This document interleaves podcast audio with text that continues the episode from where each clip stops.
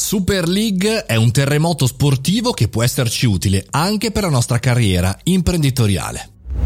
Buongiorno e bentornati al Caffettino, sono Mario Moroni e sono qui con voi davanti alla macchinetta del caffè oggi per parlare di calcio, in realtà non per fare il calcio di tifo sportivo, ma per parlare di questa novità che sembrerebbe arrivare appunto in tutta Europa, la Super League delle 12 migliori squadre di calcio. Andiamo con i dati per capire il mercato. Secondo uno studio McKenzie Nielsen su un campione sparso tra Inghilterra, Spagna, Germania, Polonia, Olanda e India, dice che il 27% dei ragazzi tra i 16 e i 24 anni ha dichiarato di non avere alcun interesse per il calcio e solo il 49%, quindi la minoranza, ha risposto di seguire il calcio per tifare, mentre il 32% ha dichiarato di seguire questo sport perché è solo interessato a un calciatore specifico, a un influencer, e guarda solo qualche big match. Insomma, sembra che il calcio ormai non interessi più ai giovani e anche ai giovanissimi. Il Covid, questa emergenza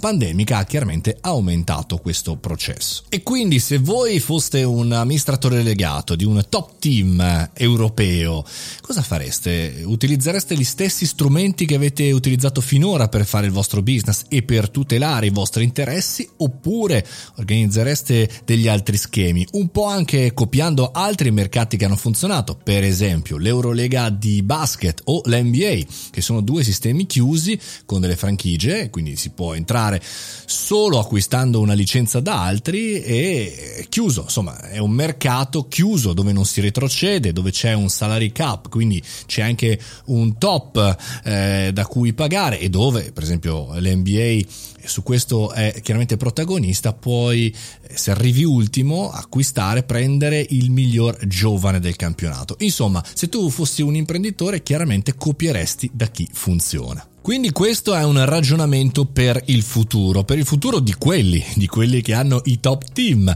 E invece veniamo al nostro cuore, al cuore dei tifosi di oggi, che come avete capito sono tifosi anziani, diciamo così, adulti, non più giovanissimi, con sempre il pensiero di si stava meglio quando si stava peggio. Bene, lì chiaramente si presuppone un punto, perché la maggior parte degli anziani dello sport ama lo sport perché è, frigolette, democratico, cioè chiunque può vincere, potrebbe perlomeno vincere, anche perché non è mai poi così.